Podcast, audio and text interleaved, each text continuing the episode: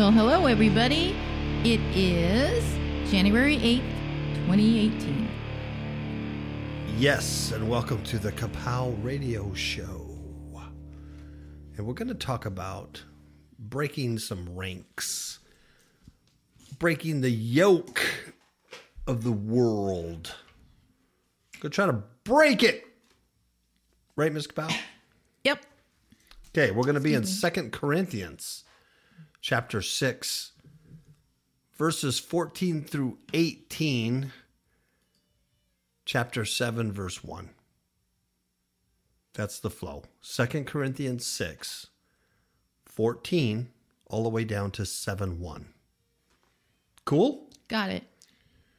We're going to talk about breaking some ranks. Uh, we're going to see what Paul said about the world and um, idolatry, things like that.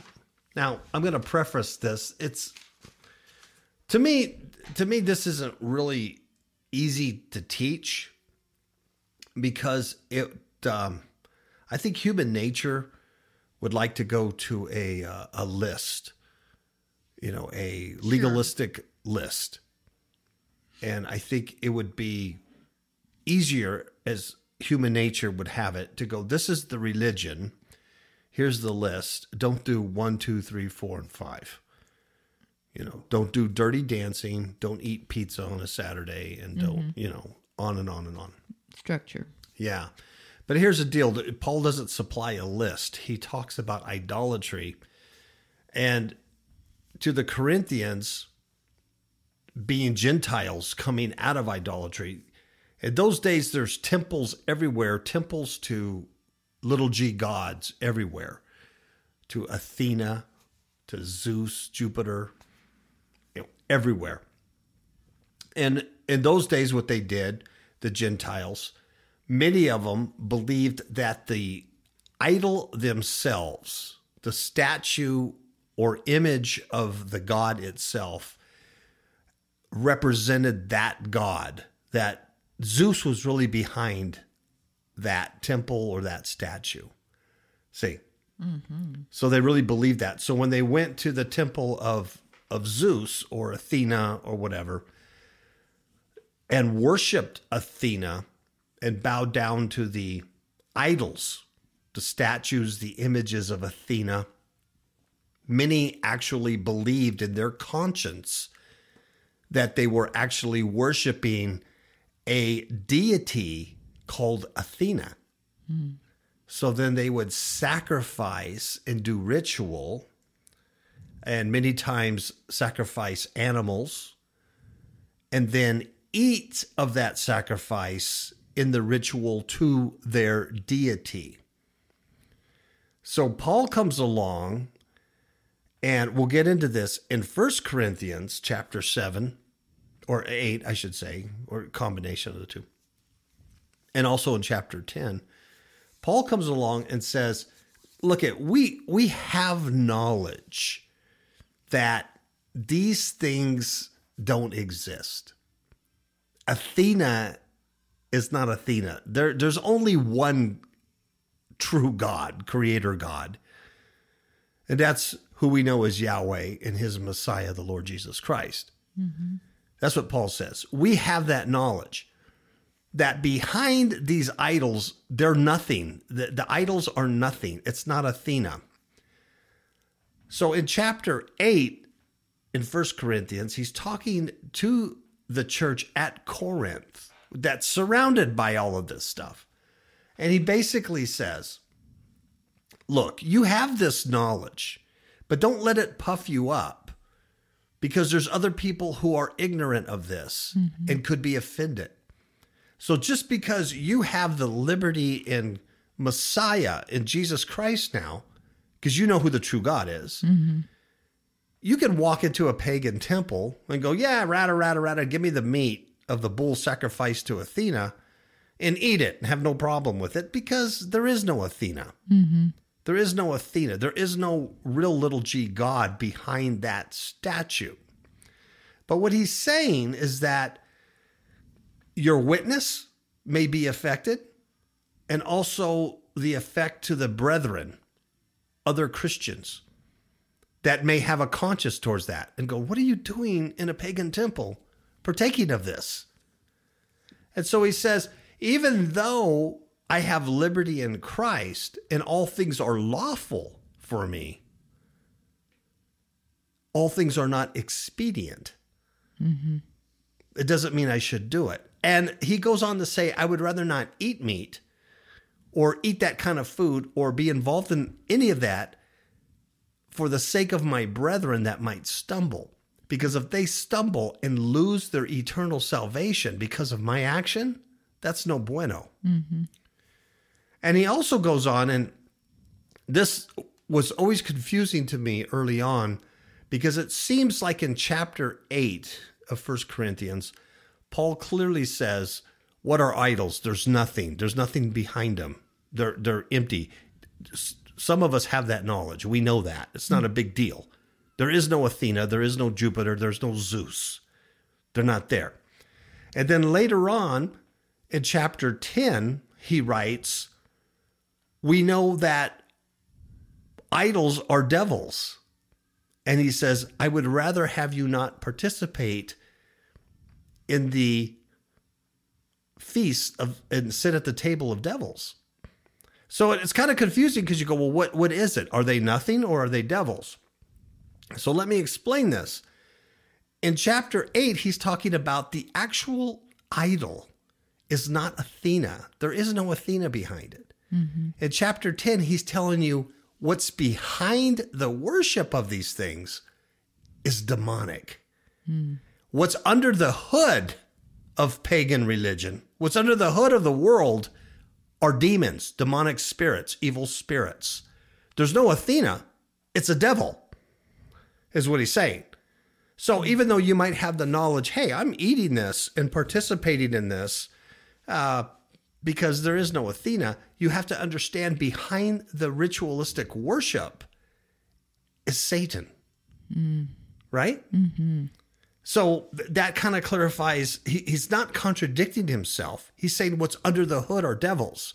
And in chapter 10, he even goes further. He says, if you're a Christian and you're partaking of the cup of Christ, you become one with Christ and one with other believers in the body.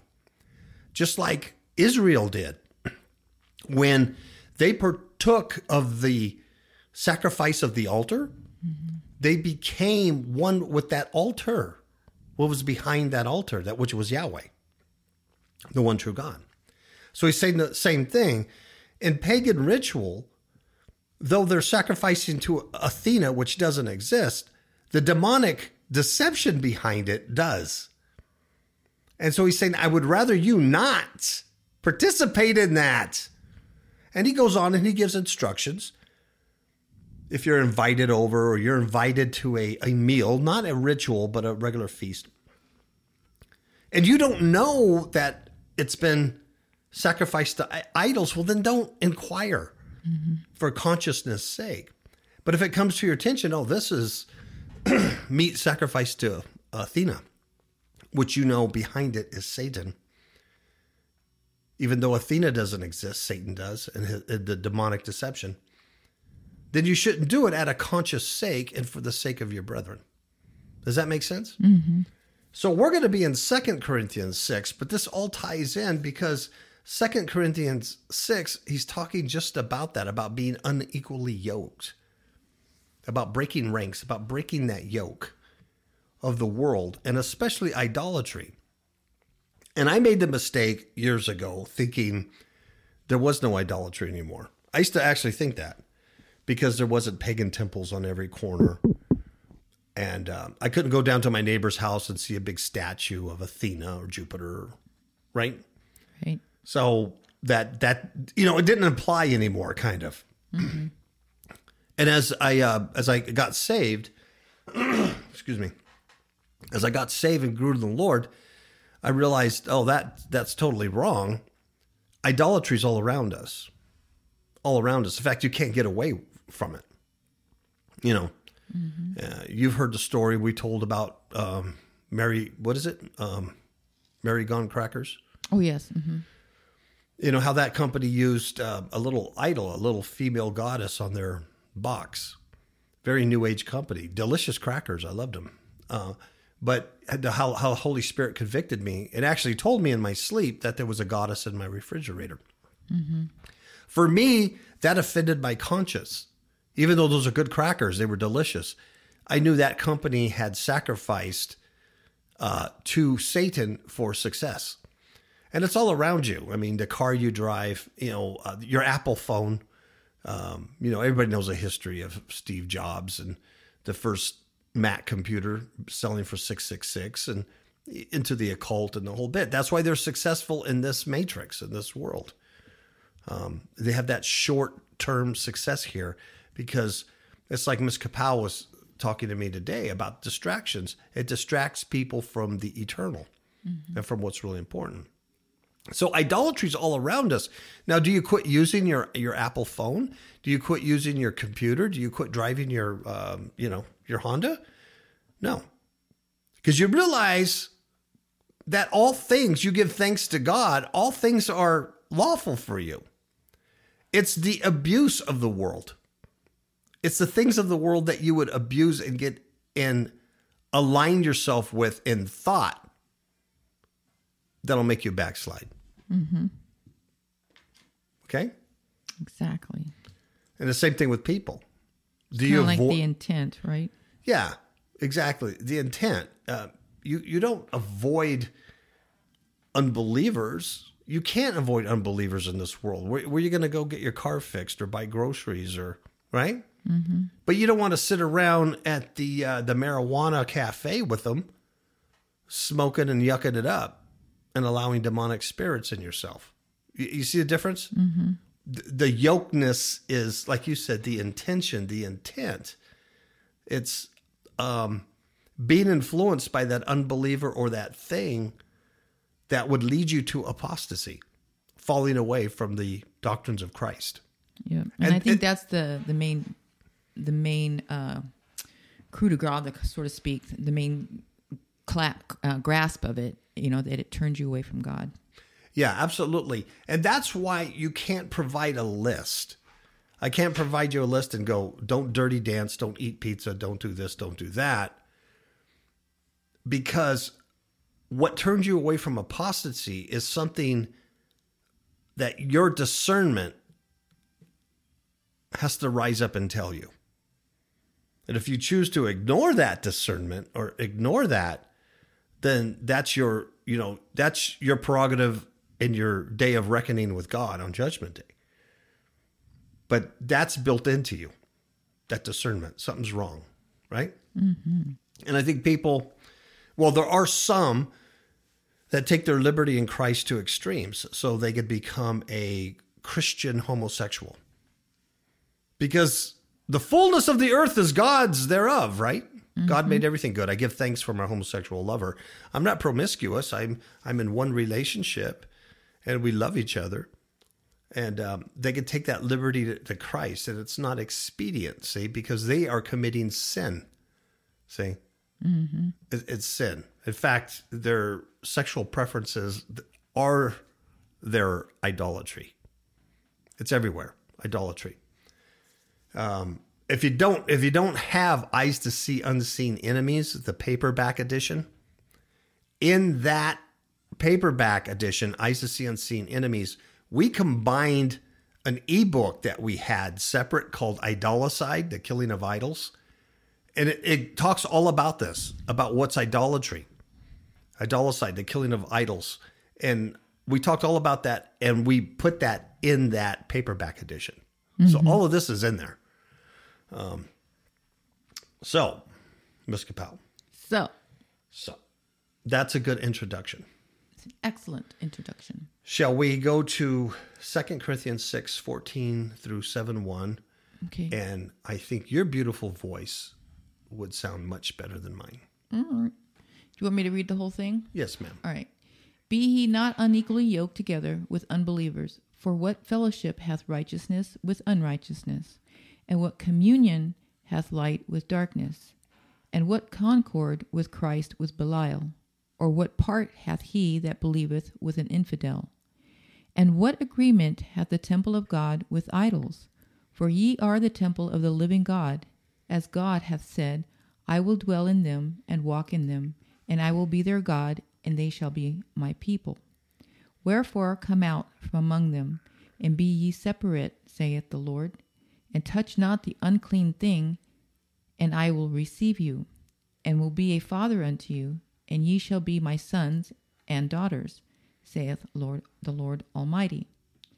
Having therefore these promises, dearly beloved, let us cleanse ourselves from all filthiness of the flesh and spirit, perfecting holiness in the fear of God. That's it. So let's break this down as we usually do. And let's start right off with be not unequally yoked together. The Greek word means to come under a, an unequal or different yoke, to have fellowship with one who is not an equal, where the apostle is forbidding Christians to have intercourse with idolaters. Yoked. I like one commentator said, yoked with one alien in spirit. Mm. Yoked with one alien in spirit. Mm-hmm. It's a foreign spirit, and that's exactly what we just said. It's not when you're buying groceries from an unbeliever, you're not yoked with their foreign spirit, right? Mm-hmm. But if you're hanging around with them and they have an alien spirit that's contrary to Christ, an antichrist spirit, well, then you're you're being yoked unequally with them. Yeah, someone that can influence you. Yes and make you apostatize. apostatize. Mm-hmm. Mm-hmm. So uh, this this is interesting because the image is from the symbolical precept of the law in Leviticus nineteen nineteen. Yeah, which says, "Ye shall keep my statutes. Thou shalt not let thy cattle gender with a diverse kind." Thou shalt not sow thy field with mingled seed neither shall a garment mingled of linen and wool come upon thee. It's the mixing. It's the mixing. It's exactly what you see today with genetic modification, GMO, gene editing, superhumans, sex robots, um, living forever, putting your brain into a computer, whatever, right? Mm-hmm. It goes right, it's anti Christ, it's anti God. The precept in Deuteronomy 22:10 says, "Thou shalt not plow with an ox and an ass together." See, they would be unequally yoked. Mm-hmm. Two different animals, two different functions. You don't yoke them together and try to plow. in Deuteronomy uh, 7 3 says, Neither shalt thou make marriages with them, talking not, not asses and oxes, but with uh, um, heathens, mm-hmm. Israel. Neither shalt thou make ma- marriages with them. Thy daughter thou shalt not give unto his son, nor his daughter shalt thou take unto thy son. These were all precepts that were established long ago. They're all part of God's laws. And in 1 Corinthians 7:39, Paul writes, "The wife is bound by the law as long as her husband lives, but if her husband be dead, she is at liberty to be married to whom she will she will, only in the Lord." Mm-hmm. So, you know, he goes and answers a lot of those questions about, well, hey, um, I married this person. We were both unbelievers, and then I became saved, and this other person didn't. Mm-hmm. You know, what do I do? Paul never says leave that other person. He says stay there because you're a witness. Right. But if if you're freed, then you you can remarry, but only in the Lord. Mm-hmm. You don't go back and do that, right? Mm-hmm. You know what's interesting? Um, I looked up the word yoke, mm-hmm. And it's a wooden bar or frame by which two animals or two work animals, like an ox, oxen, are harnessed at the heads or the necks for drawing or plowing a load. Right. Mm-hmm. And I was thinking about that, and you see these two animals that are yoked together. This these animals have one master, They don't have two. They have one master that guides them. And these animals, they go on one path. You can't have one animal go in- another direction than the other one. And then they both have the same goal, whatever that might be, that is um, what the master would want. And it's kind of like with um, when the Lord was talking to Paul and he says, Why do you kick against the goads? I, I looked that up, and basically, you can fight the master and you can release yourself from the um, the actual yoke. But in order to do so, you actually hurt yourself and you break away from that yoke.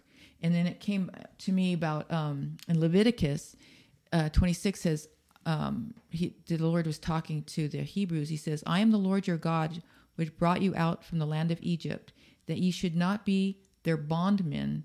And they're talking about the enemy. And I have broken the bands of your yoke, that you may go upright. It's kind of like what the Lord has done for us. He has taken us out of darkness into light so that we could walk and he could be our master. We can walk in the light.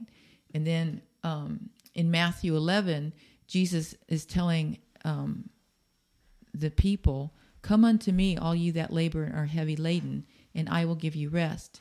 And take my yoke upon you and learn of me. So now he's become your master, and he's you're putting on the lo- yoke of the Lord. He says, And learn from me, for I am meek and lowly in heart, and ye shall find rest f- unto your souls. For my yoke is easy and my burden is, is light. And that comes by um, our faith or the faith that Jesus gives us. And then in Galatians it says, Stand fast, therefore, in the liberty wherewith Christ hath set us free, and be not entangled again with the yoke of bondage. Yes, very good. Very good. Very good. Really good uh, word study on yoke. And I really like that. Uh, the two animals, they can't have two masters. You can't have the master of the ass telling it what to do. It's a different function, number one. And you can't have the master of the ox telling it what to do under one yoke.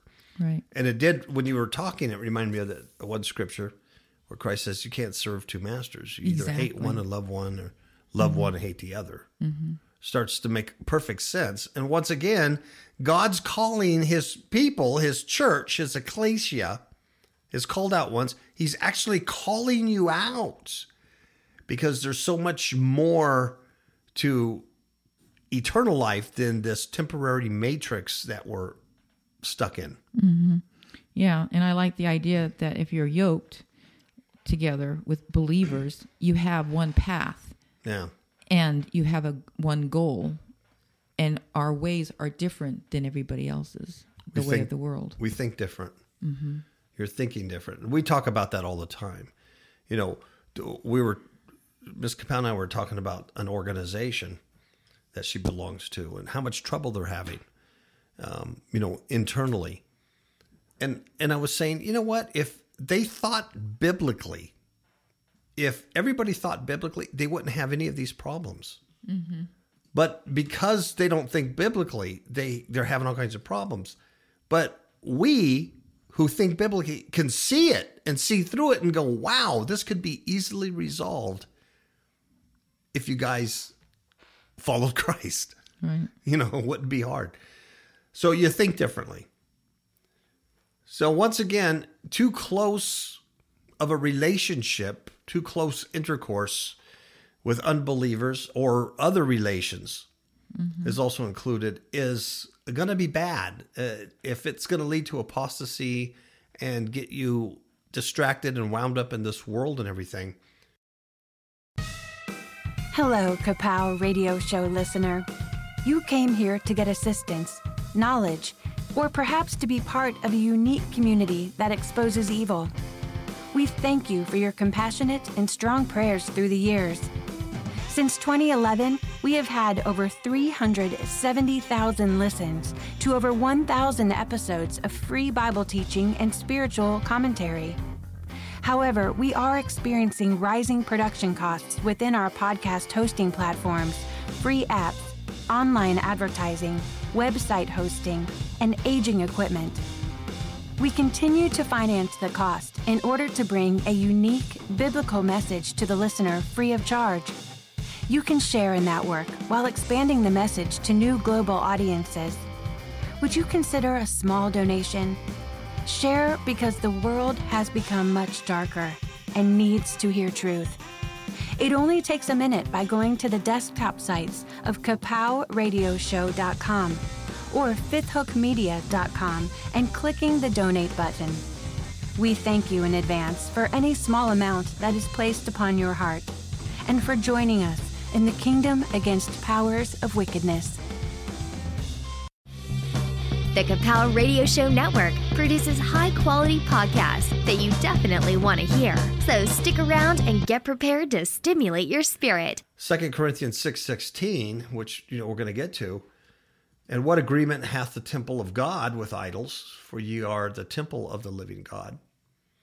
God has said, I will dwell in them and walk in them, and I will be their God, and they shall be my people. 1 Corinthians 8:10, and that's what I was talking about at the very beginning. How Paul said, What are idols? They're nothing. We know there's nothing. And then in chapter 10, he's saying, What are idols? We know they're devils. Mm-hmm. So it's what's under the hood. We know it's not Athena and Zeus. We know there's a there's a Satan, a deceiver under the hood. 1 Corinthians 8:10 he says for if any man see thee which has knowledge, right? Mm-hmm. Sit at a meal in the idol's temple. Shall not the conscience of him which is weak be emboldened mm. to eat those things which are offered to idols? Mm-hmm. So, I mean, in other words, here's a person, he knows that there's nothing behind there's there's nothing behind it. There's Athena isn't this statue. Let me say uh, the Virgin Mary, because that's the closest thing I can think of today. Um, Christmas just passed. All these Catholic churches will have a uh, the procession of Guadalupe, and in Riverside they used to put this big statue on their shoulders, and uh, we'd have to block off, you know, a main intersection, University Avenue, uh, so this the church members could carry the statue of the Virgin Guadalupe throughout the streets. It's part of their ritual. It's a pagan ritual. So it's um, you know here uh, where we live, they have the same thing at this Catholic church, and they sell tamales, right? So say Miss Kapow and I are running around and we're going. There's nothing behind, nothing behind that statue of the Virgin Mary. There is no Guadalupe. There is no goddess. We just know that these people are demonically deceived, right? So we're going to go buy and we're going to buy some delicious tamales that were made um, in worship and respect to the Virgin Guadalupe. So there, Miss Kapow and I are sitting at the table munching down on these delicious Christmas tamales. Not a thing wrong with it. Our conscious, we didn't have any problem with it. But now a weaker brother comes who doesn't have that understanding. They came out of Catholicism. They just got saved out of Catholicism, and now they see brother and sister Kapow sit there eating Christmas tamales. You know, um, th- that could affect them. What Paul said, it could be affected. They could be emboldened to then eat those things which are offered to idols. Yep. See, and hurt them. So what Paul is saying, scruples, man. Get be careful what you get involved in. Right. That's right. in 1 Corinthians 10 14, it says, Wherefore, my dearly beloved, flee from idolatry. And it's all around us. Idolatry's all around us, our participation of it. Okay? All right. Uh, so, and what communion hath light with darkness? What fellowship hath righteousness with unrighteousness? That's what Paul is talking about, about being unequally yoked. And what concord hath Christ with Belial? Belial is the same, it's the Greek version of Satan. The Hebrew or there's a Hebrew origin of Belial, and it means a worthless one. It's an epithet of Satan, Belial. That's what they call sons of Belial. It's another name for Satan or worthless wicked ones. So what concord does Christ have with worthless demonized folks. Or what part hath he that believeth with an infidel? Mm-hmm. Wow. I mean, it starts, you know, he's, he's just saying, look at it is. And what agreement hath the temple of God with idols? For ye are the temple of the living God.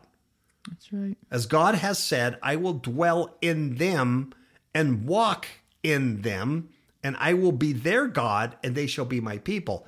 And then it gets even more personal. Well, he's going to be your father. Mm. You know, if you're in agreement. So the the agreement here, and what agreement hath the temple of God with idols? That's the question. And if you look at 1 Kings 18:21, Elijah Elijah came unto the people and said, How long have halt ye between two opinions? If the Lord be God, follow him. But if Baal, then follow him. And the people answered him not a word. See, you got to pick a side. Mm-hmm. It's it. This is just biblical truth. This isn't something Paul the apostle wrote out of out of a cultural milieu in the city of Corinth, you know, seventeen hundred years ago. It does apply, and it's always ha- it always has applied. Ephesians five seven says, "Be not ye therefore partakers with them." Mm-hmm. Verse eleven says, "And have no fellowship with the unfruitful works of darkness, but rather reprove them." That's right. The temple of God, that's us. That's us. 1 Corinthians 3:16 says, "Know ye not that ye are the temple of God and that the spirit of God dwells in you?" Mm-hmm. 6:19 says, "What know ye not that your body is the temple of the Holy Ghost which is in you, which ye have of God, and ye are not your own?" So now you can start seeing the importance of not taking that temple and mixing it in with a pagan temple. Mm-hmm. Right? You know, I don't know how else to explain it. You know, I was thinking, you know, how, how do you bring this home without writing a list of legalistic do's and don'ts? You know, and I was just thinking where we where we're at right now. We have, uh, you know, a big Mormon influence here. Mm-hmm.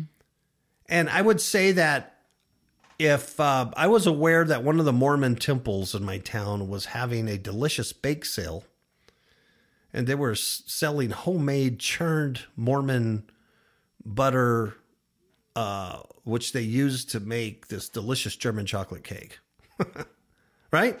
Mm-hmm. I'm not going to have a problem. First, I'm not going to have a problem swinging by the Mormon parking lot and buying me some delicious Mormon cake and shaking their hands and, uh, you know, thank you very much for your talent, right?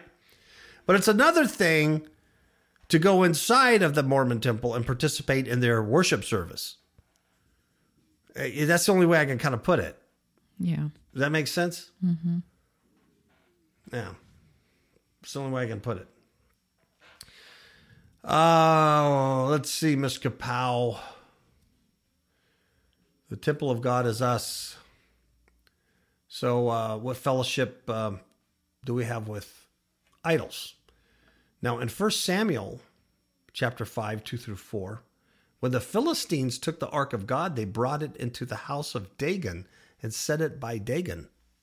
You remember that story? Yeah. And in the morning, poor Dagon had fallen down and his hands were broke. Mm-hmm. That's the mixing, you know. I mean, and we see way too much of that today in modern Christianity, where the things of God are mixed with paganism, mm-hmm. And it's it's just not a biblical uh, precedent, and it will lead to apostasy, and it will lead to destruction. That's right. Let's see. Now, God said that if if you don't have this agreement with the world, with these temples and stuff, that he would be um, our God and we would be his people. Mm-hmm. And that's quoted from Isaiah 52 11. That's true. You know, uh, it's let's see. I'm sorry. It's quoted from um, Leviticus 26, 12. And It I will walk among you and will be your God, and ye shall be my people. Oh, okay. Yeah. Jeremiah 31, 33. Well, we're going to get to the other one here in a second. Jeremiah 31, 33. But this shall be the covenant that will make with the house of Israel. After those days, says the Lord, I'll put my law in their inward parts and write in their hearts, and I will be their God, and they shall be my people. So who's Israel? Just asking. It's you. You're grafted in. Did he do that to the nation state over there in the Middle East? Mm-mm. No, he did it to you. Grafted in. Jeremiah 32, 38, and they shall be my people, and I will be their God. Ezekiel 37, 26, 27. Moreover, I will make a covenant of peace with them. It shall be an everlasting covenant with them, and will place them and multiply them, and will set my sanctuary in the midst of them forevermore. You get this whole temple thing? You get mm-hmm. it? That's you. Being the church, the called out one, the ecclesia, is really, really heavy duty. This is a heavy duty responsibility. Mm-hmm. In Matthew 28 20, teaching them to observe all things whatsoever I have commanded you, and lo, I am with you always, even unto the end of the world. See, Jesus has ascended. He's on the right hand side of the Father, yet he's with you always. How is that? Because the Spirit indwells you. You're the temple. That's right. John 14, 23. Jesus answered and said unto them, If a man love me, he will keep my words, and my Father will love him, and we will come unto him and make our abode with him. Mm-hmm. Pretty clear. Pretty clear. So God's going to walk with us, walk in us rather than just among us, in us. He's going to dwell, which implies a divine presence right? Walking a divine operation. God's dwelling in body and soul. Now, you know the opposite occurs too, where demonically possessed people are walking around, dwelled in body and soul also. Those are the ones you can't be uh, yoked with, That's right. Right? Because they're walking in a different direction. a total different animal. You got the ass and the ox. To- totally different purposes. The masters have whole totally different agendas. What you do with those animals, you know. And it it goes back to the Levitical law too, where it says, "Don't gender your cattle with another kind." You know, why would you want to mix a fish with your your uh, cow? Two separate things. Yeah. Now, in verse 17, wherefore come out from among them and be ye separate, saith the Lord, and touch not the unclean thing, and I will receive you. This is all Old Testament. Mm-hmm. This is quoted from Isaiah 52 11,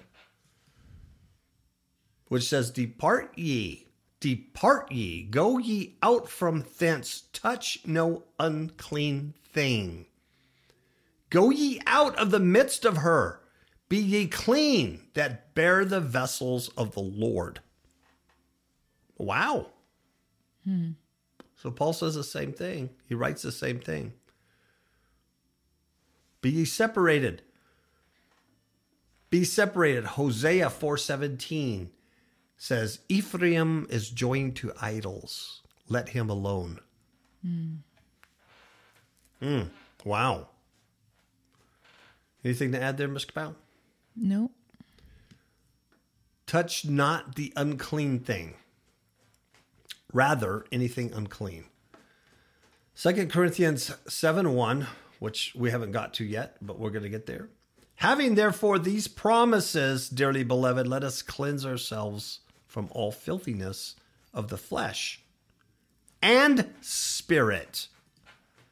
The flesh and spirit is both mm-hmm. perfecting holiness and the fear of God. And I love this one, Micah 2:10. Yeah. Arise ye and depart, for this is not your rest. Hmm. This ain't the place where you're you should be, folks. This isn't your rest. This isn't the end of all the end of all things. Living your 75 or 80 years here. Having your body deteriorate and degenerate. Um, th- this isn't it. So it says, uh, God saying, Arise ye and depart, for this is not your rest, because it is polluted. Remember Genesis uh, uh, chapter 3? Yep. Sons of God made it with the daughters of men, and the whole world became corrupt. Because it is polluted, it shall destroy you, even with the sore destruction. So if if you're bound to the world, if you're unequally yoked to these things, your destruction is is inevitable. That's that's what it's saying. It's kind of like when uh, Abram and um, Lot went with Haran. Remember, they were on their way to Canaan, Mm-hmm. But they stopped in Haran, and that's where um, their their father died. Yeah. So he never did get to go to uh, the promised land or Canaan. Yeah. Yeah. You're gonna get You don't want to rest here. yeah, this isn't the place. This isn't. You're just a sojourner. If you keep that in mind, and you keep the bigger picture in mind, immortality is what you should have been in the first place. Then you realize this prison planet is nothing but um, a distracting matrix. yeah, that's why it's important that we renew our mind, our Yeah. thinking, and we need to be heaven bound. Yes. Yes. Perfecting holiness in the fear of, of the Lord. So uh, it goes on. It says, uh, and then it says, touch not on unclean thing, and I will receive you. And here's this beautiful promise in verse 18. And will be a father unto you. So it's no more than, it's more than just a people to me and I your God. It's now I will be a father unto you. And yes shall be and I'm sorry, and ye shall be my sons and daughters, saith the Lord Almighty. I will be to you in the relation of a father, is what's God saying, and you shall be to me in the relation of sons and daughters, if you touch no unclean thing and come out and be separate. That's the condition. And you know the word touch, the Greek word is um is kind of like when you attach yourself to someone or to something. So it's more than just looking; it's um, the participation of it. It's more than just passing by. It's the, like you said, latching, the latching on. Interesting, very interesting. So if God's going to be our Father, we're going to be our sons and daughters. Um, it's it's an endearing relationship mm-hmm. an endearing relationship. Um, in, let's see, Isaiah 43 6, it says, I will say to the north, give up, and to the south, give not back. Bring my sons from far and my daughters from the ends of the earth. Wow. Revelation 21 3. And I heard a great voice out of heaven saying, Behold, the tabernacle of God is with men, hmm. and he will dwell with them, and they shall be his people, and God himself shall be with them and be their God. Wow. Yeah. Verse 7 He that overcometh shall inherit all things, and I will be his God, and he shall be my son. See, it's those that overcome. Yep. Yep. It's not just a one time thing, and then you carry on with your um, simul matrix phony life. It's perfecting holiness of the fear of the Lord. I think that's why the word has a lot of take heed, be alert, be sober. You know? Yeah. All that. Oh yeah. And that's that's what always just gripes me though about the once saved, always saved, you know, um, heresy. It's because it, it gives people this way out that is leading them to destruction, Yeah. you know, or could lead them to destruction if they decide to take their liberty in Christ to sin and think, well, I can never fall. You know, uh, it's just such a lie compared to what the scriptures actually teach and um, what God Himself has proclaimed since the very beginning. He's a holy God, and he he wants to be your father. But we're under this we're under this fallen world, and that's what we have to overcome. Jeremiah thirty one uh, one and nine says. At the same time, saith the Lord, I will be the God of all the families of Israel, and they shall be my people. That's you. That's you. Verse 9 They shall come with weeping and with supplications will I lead them. I will cause them to walk by the rivers of waters. In a straight way wherein they shall not stumble, for I am a father to Israel, and Ephraim is my firstborn. Hmm. All right? Mm-hmm. That's a good promise. But it's conditional, isn't it? Yep. Okay, 7, chapter 7, verse 1 says, It says, having therefore these promises, the ones I just read to you, right? Having therefore these promises, dearly beloved, let us cleanse ourselves from all filthiness of the mm. flesh and spirit, perfecting holiness in the fear of God. Wow. The self purification, our duty results from the foregoing. It's God's love to us. And it's the joy at the good effects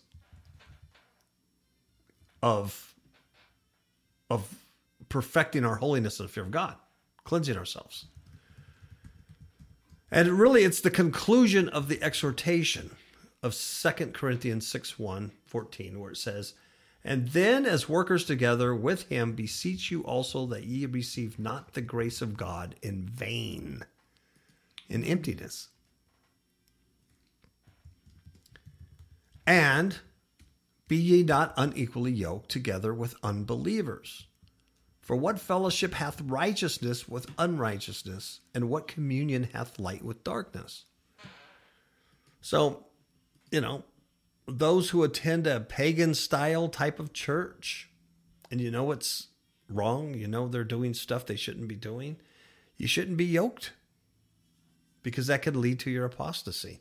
More mm-hmm. likely, it will because if it if it wasn't, you would have got out. First John 3 3 says, And every man that hath this hope in him purifieth himself, even as he is pure. That's God. Hmm. And Revelation twenty two eleven. He that is unjust, let him be unjust still, and he which is filthy, let him be filthy still. And he that is righteous, let him be righteous still. And he that is holy, let him be holy still. Amen. Right? That's right. I had um, some scriptures that kind of go with some of this, um, some of the um, items here, like um, what uh, what fellowship has righteousness with unrighteousness, and Romans six thirteen says, "Neither yield ye your members as instruments of unrighteousness unto sin." but yield yourselves unto God as those that are alive from the dead, and your members as instruments of righteousness unto God.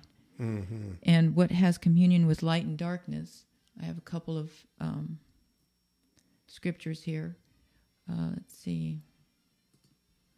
Ephesians. Oops, they won't let me have that one for some reason. It better. Philippians says that ye may be blameless and harmless, harmless, the sons of God, without rebuke, in the midst of a crooked and perverse nation, among whom ye shine as lights in the world. And then I have um, uh, Christ versus Belial, Second Timothy 2:19 says, "Nevertheless, the foundation of God stands sure, having this seal, that the Lord knows them that are his, and let everyone that names the name of Christ depart from iniquity." And then um, let's see, believe versus the infidel is that one. They won't let me show that one either. What? Okay, Hebrews 4. Mhm, Let's see. Let us labor, therefore, to enter into that rest, lest any man fall after the same example of unbelief. For the word of God is quick, powerful, and sharper than any two edged sword, piercing even the dividing asunder of soul and spirit, and of the joints and marrow, and a discerner of the thoughts and intents of the heart. Neither is there any creature that is not manifest in his sight, but all things are naked and open unto the eyes of him with whom we have to do. And then the see uh, the temple of God versus the idols. I believe I have. Hopefully, this one will work. First John five. Okay, twenty one says, um, "Little children, keep yourselves from idols." And then, of course, um, First Corinthians six. 19 to 20, which says, Know ye not that you are the temple of the Holy Ghost, which is in you, which ye have of God, and you are not your own, for you are bought with a price. Therefore, glorify God in your body, in your spirit, which are God's. That's it. Amen. It's all in there. Before we close, let's take a, a quick look at First Corinthians. Let's let's start with 10, 14 through 17, and then we'll do First Corinthians 8. We'll go backwards. We'll reverse engineer it. I'm sorry, that was First Corinthians 10. Yeah, 14 through 17. Paul says, Wherefore, my dearly beloved, flee from idolatry. We all know what that is. He's already explained it. And that goes with uh, John, too. It's flee adultery. It's Yes. Idolatry. Yes. Why is that so important? It's more than just image worship because you know that the image, the mother of Guadalupe, the Virgin of Guadalupe, is not that statue, but the demon is under the hood. And it's like that with, you know, I'm not just picking on the Catholics. It's like that with anything. It could be your children, your iPhone, your career, right? Yeah, anything that's more important than God Yeah. is an idol. Yeah. Wherefore, my de- de- uh, dearly beloved, flee from idolatry. I speak as to wise men. Judge ye what I say. The cup of blessing which we bless, is it not the communion of the blood of Christ? Right? The bread which we break, is it not the communion of the body of Christ? Okay, don't do we not have fellowship meals together as the body of Christ? Yes. For we being many are one bread and one body, for we are all partakers of that one bread. Should be, right? Mm-hmm. It's called out once Christians, ecclesia, we should all be partakers of Messiah. He says in verse 18, Look, Israel after the flesh. Look at this. Are they which eat of the sacrifices partaker of the altar? Of course they are. What say I then? that the idol is anything? Because already in, in, in chapter 8, he says it's nothing. Or that which is offered in sacrifice to idols is anything?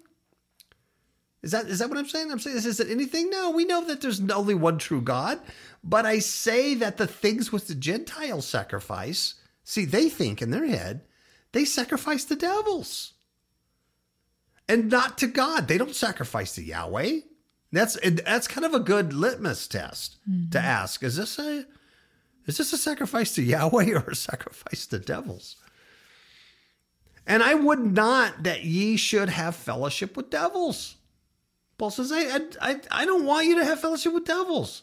He says, You cannot drink the cup of the Lord and the cup of devils. That goes right to what you were saying, Ms. Kapow, about the, you know, the two masters, mm-hmm. the donkey or and the ass, or the, the ass and the ox. You cannot be partakers of the Lord's table and the table of devils. Simple as that. Do we provoke the Lord to jealousy? Are we stronger than He? And he says, All things are lawful for me, but all things are non expedient. Can I do it? Can I go? You know, I can do it because I know there's nothing behind But is it is this the thing to do? All things are lawful for me, but not all things edify. They don't build up the body, they don't build me up or anybody else. So let no man seek his own, but every man another's wealth, their own well being. Defer, right? That's the Christian way you know, mm-hmm. not dancing like a, a, a, naked cowboy stripper in front of your church. Mm-hmm. Right? That really happened. There's a pastor that does the cowboy stripper dance in front of his congregation in New York. He's part of Hillsong. He's part of Hillsong, exactly. And his uh, lover is Justin Bieber. oh, yeah. Now go to 1 Corinthians 8. Uh, we reverse engineer this because Paul's talking. He says, Now as touching things offered unto idols. I also want you, I want to remind everybody of uh, Acts. Is it 15 Miss Where the thing where they talked about the Gentiles, what was required. And one of the things was um, you know, don't eat oh, things with the oh, blood in it. Yeah, don't things I eat strangled and things offered to idols. I don't remember. Yeah, I think it's Acts 15, but I can't remember off my off the head, the top of my head. But so the the early church had already addressed this with the Gentiles coming out of paganism. And they said, don't eat things sacrificed to idols. That was one of the things. Um, fornication, things strangled, and things with the blood, blood still in it. Those four things was was was that. And that was an answer do we get circumcised? Do we do all this law right? It's um oh okay never mind. I thought i found it but i'll keep reading it if you find it i think it's i do think it's 15 chapter 15 in acts. Okay. Now as touching things offered unto idols we know that we all have knowledge. What's that knowledge paul's talking about that there's nothing behind the Virgin Guadalupe. There is no Guadalupe. There's demons, though, that deceive. Knowledge puffeth up, but charity or love edifies. So you have knowledge going, I can do this, it's not going to hurt me, but it doesn't edify anybody else. And if a man think he knows anything, he knows nothing, yet as he ought to know. So you think you're greater than I can, you know, God God loves love, and you know, I'm a gay, I can be a gay Christian because God is love. So you think you know that, you know nothing. But if any man love God, the same is known of him. So Paul says, as concerning therefore the eating of those things that are offered in sacrifice unto idols, we know that an idol is nothing in the world. There is no Virgin of Guadalupe. And that there is none other God but one. Virgin Guadalupe can't do nothing for you. Only God, only Yahweh. But though there be that are called gods, little g gods, little deities, whether in heaven, sun, moon, stars, you know, those kind of things, or in the earth, as there be gods many, there's all kinds of them, and lords many, you know. Okay, there's even a monkey god in India. But to us, there is but one God, the Father, of whom are all things, and we in him and one Lord, Jesus the Messiah, by whom are all things, and we are by him. Okay, so we know this. How, however, however, there is not in every man that knowledge. Not everybody knows that. See? Not everybody knows that. For some, with conscience of the idol, especially those who came out of Catholicism or the occult, unto this hour eat it as a thing offered unto an idol. They actually think they're eating in transubstantiation, that they're eating the flesh and drinking the blood of their Cheez in the Catholic Eucharist. And their conscience being weak is defiled. But meat commendeth us not to God it doesn't. It doesn't. God doesn't go. Oh, oh man, I'm really pleased that you're you're eating this for my sake or not. For neither if we eat or we do the better, neither if we eat not. Are we the worst? Doesn't matter. But take heed, lest by any means this liberty of yours become a stumbling block to them that are weak. For if any man see thee which hath knowledge sit at meat in the idol's temple, shall not the conscience of him which is weak be emboldened to eat those things which are offered to idols? And through thy knowledge shall the weak brother perish for whom Christ died? Mm. So that whole once saved, always saved doesn't work in this case, does it? Of course, I know that my Calvary Chapel friends would say, well, he was never saved to begin with. Really? That's not what Paul thought. But when ye sin so against the brethren and wound their weak conscience, ye sin against Christ. Wherefore, if any meat make my brother to offend, I will eat no flesh while the world stands, lest I make my brother to offend. Get it? Get it. It's Acts 15, um, 20. Okay. Why don't you read that bad boy? But that we write unto them that they abstain from pollutions of idols, and from fornication, and from things strangled, and from blood. And those are the four things that the early church gave out to Gentiles when the gospel of Christ began to go forth out from the Jewish church and actually hit the Gentiles. So they had this whole new issue on their hand because the temple still stood, the, the Levitical system still stood.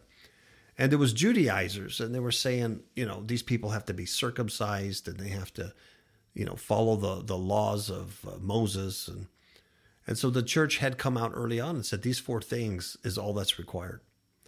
And one of them, which is interesting enough, is to abstain from things offered to idols. Mm-hmm. oh. Okay, Miss Kapow? Yes. I think I'm done unless you have a good uh, a wrap up. Well, I was just looking at that scripture where it says, uh, and abstain from pollutions of idols. The word pollutions is pollution, of course, but condemnation. So stay away, abstain from the condemnation of idols. Hmm. I think that's pretty cool. Yeah. No, but that's it. That's all I have. Okay. Well, then let's uh, move on and get some of those Christmas tamales. Ciao, babies.